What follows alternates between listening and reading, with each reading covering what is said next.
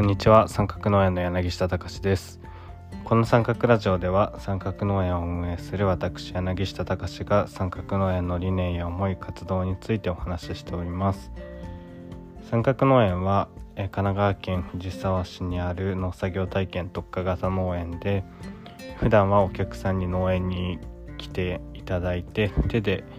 脳に触れてもらえる農園となっているのですがこのラジオでは、えー、皆様に、えー、耳でも、えー、脳に触れて脳と戯れられるようにしたいという思いでお話ししております。はい今回もよろしくお願いします。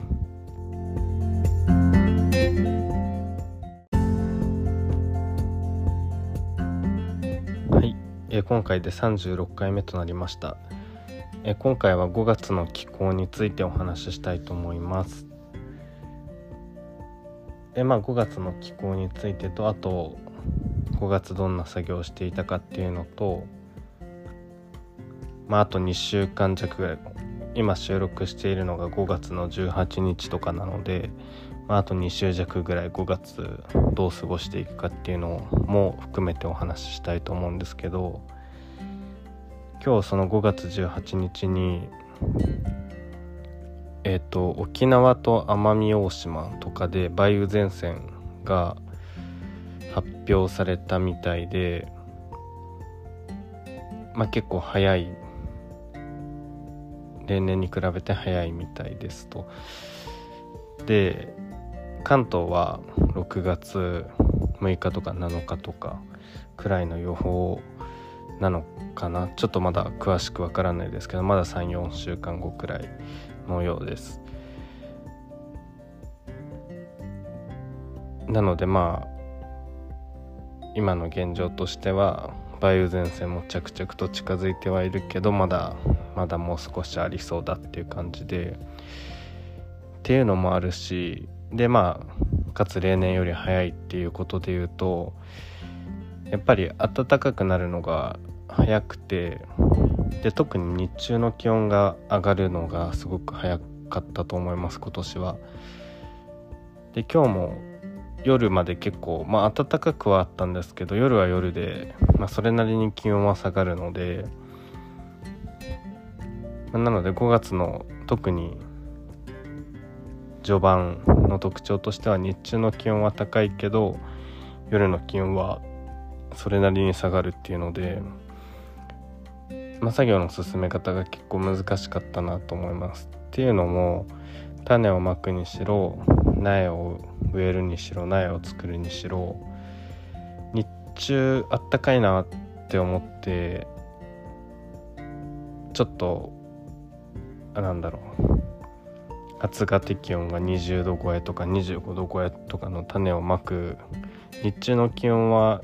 それをクリアできてるから巻きたいなと思っても夜間に10度台前半とかに下がってしまうとやっぱりそれだと発芽しなくて夜間にも発芽適温25度とかだと、まあ、夜間でも、まあ、ものにはよるんですけど夜間その日中と夜間の温度差が必要っていう種もあるんですけど不思議と、まあ、基本的には夜間もそこまで特に夏野菜とかは夜間もそこまで気温が下がらないのが好きだったりするので。まあ、要はそのいくら日中暖かく暖かくなるのが早かったといえども作業を前倒しするには少々リスクがあって、うん、まあそれなりにもしかしたら失敗してるものも結構あるのかもしれないなっていうような状況です。が5月の上旬でもやっぱり夏野菜の準備っていうのは進めていかなきゃいけないしでえっと苗床の中で苗はどんどん作ってできたものから植え付けるっていう作業をしてるんですけど、まあ、その作業は止めずに、まあ、やや前倒し去年よりは前倒ししながら、まあ、ちょっと早すぎたなっていう失敗はまた来年に生かせばいいかなと思っています。はいまあ、なので5月の特徴は繰り返しになりますけど日中は気温が高いけど夜はそれなりに気温が下がるから判断が難しかったっていうのでうん。まあ簡単に言ってしまえばもしかしたら気候変動の影響とか、ままあ、少し前までは地球温暖化って言葉を使っていたと思いますけど最近は気候変動って言葉に結構一本されてきか一本化されてきて、うん、もしかしたらその気候変動の影響で暖かくなるのが早いっていうのももちろんあると思います。でなので、ま、だからといって、うん、夏がこのままものすごく暑くなるのかっていうとそれはまだもちろんわからないですしもしかしたら冷夏になるかもしれなくて、まあ、それはなぜかっていうとやっぱり天気にもすごく気温は影響されるので3年前、えー、45年前くらいかな。東京で7月8月とかで正確な日数覚えてないですけど何日間か連続で雨が降ったりとか曇ったっていう記録が確かあって、まあ、その年は、まあ、例年例を見ないくらいの冷夏だったと思うんですけどまあそんな感じでもしかしたら雨がひたすら続いて日が出ないから本当は日が出てたら暑いのかもしれないけど涼しいって夏になるかもしれないので、まあ、夏のことはちょっとまだ予想ができないですけどまあ、なのでともかくこれから先の5月はそんな感じで日中の気温が高かったなっていうのがあってこれから先はやっぱり天気っていうものが大事になってくるんだろうなと思います。でお話ししたように梅雨前線っていうのは関東では多分6月の1週目から2週目ぐらいに訪れるだろうっていう予想予報があって、まあ、僕もその辺りだろうって予報してるんです予想してるんですけどでも大どっちかというと去年はその梅雨って言われてた期間にほとんど雨が降らなくてその前後だったりとか7月入ってからとかの方が雨が多かった。たような思い思い出があってっていうか、まあ、記録とかも書いてるのでなんとなく振り返るとやっぱり7月とか5月とかなんか梅雨じゃない時の方が結構雨が多かったような記録と記憶があります、まあ、なので6月半ばぐらいが梅雨大直撃って感じになったとしてもその時期はもしかしたらそこまで降らなくてその後7月とかもう少し気温が上がってくる頃にガンガン雨が降ってきたりとかっていうのも予想できるなと思ってます。で中でじゃあ作業はどうするかっていうと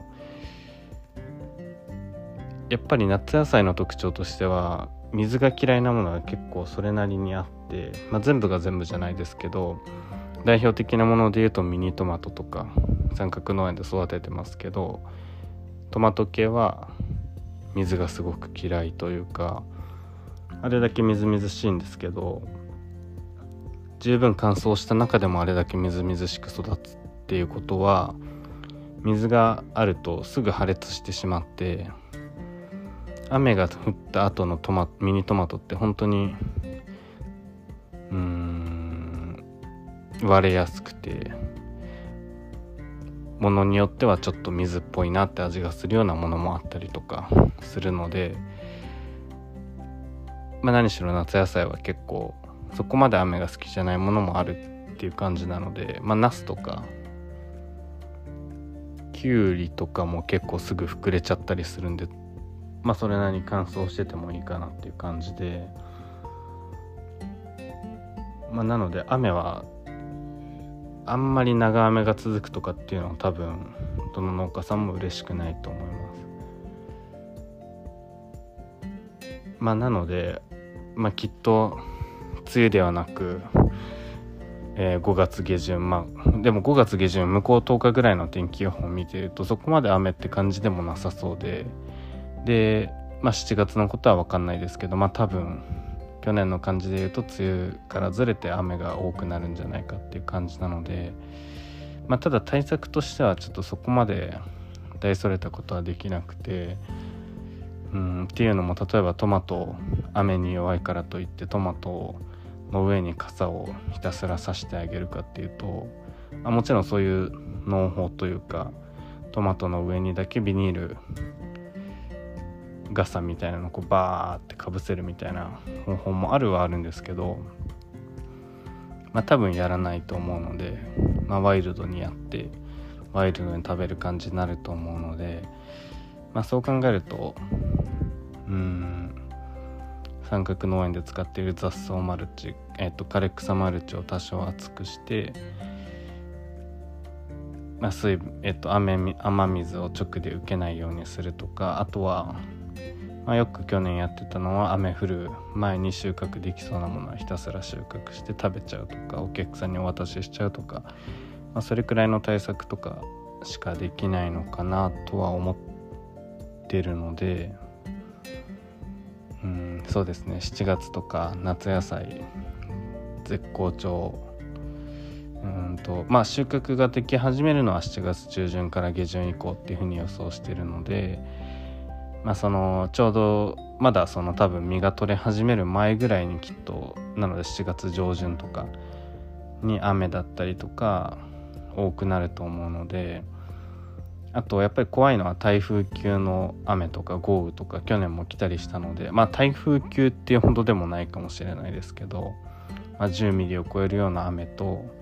8メートル9メートルぐらいの風っていうのは三角農園にも吹いたし雨は降ったので、まあ、それに対しては支柱をしっかり立てて支柱に結びつけといてあげて風に倒れないようにするとかっていう対策を去年はしっかりしていたので基本的に風に煽られてトマトとかナスとかキュウリとか折れる倒れるってことはなかったので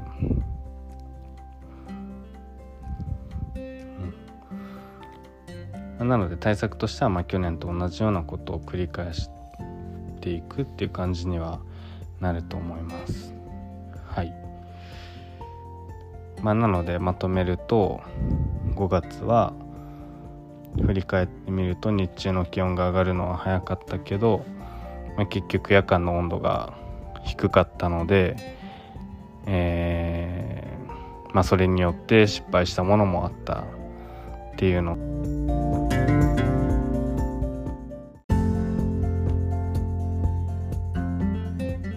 すみません。えっと今救急車が通ったので一旦セグメントを分けてお話しします。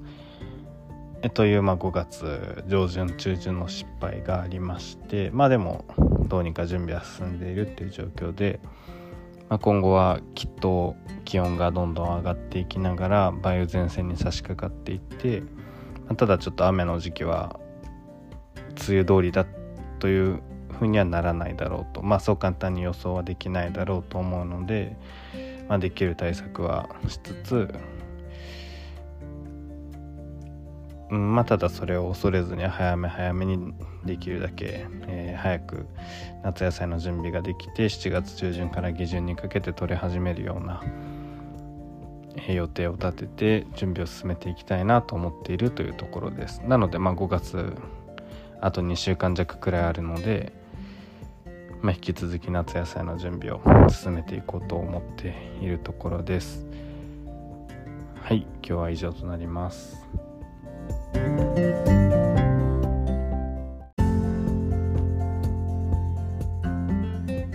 い、えー、今回もありがとうございました、えー、後半中途半端な切れ方になってしまいましたが、えー、最後まで聞いてくださりありがとうございました、三角農園では、えー、この三角ラジオ以外にも、えー、Twitter や YouTube、えー、Instagram、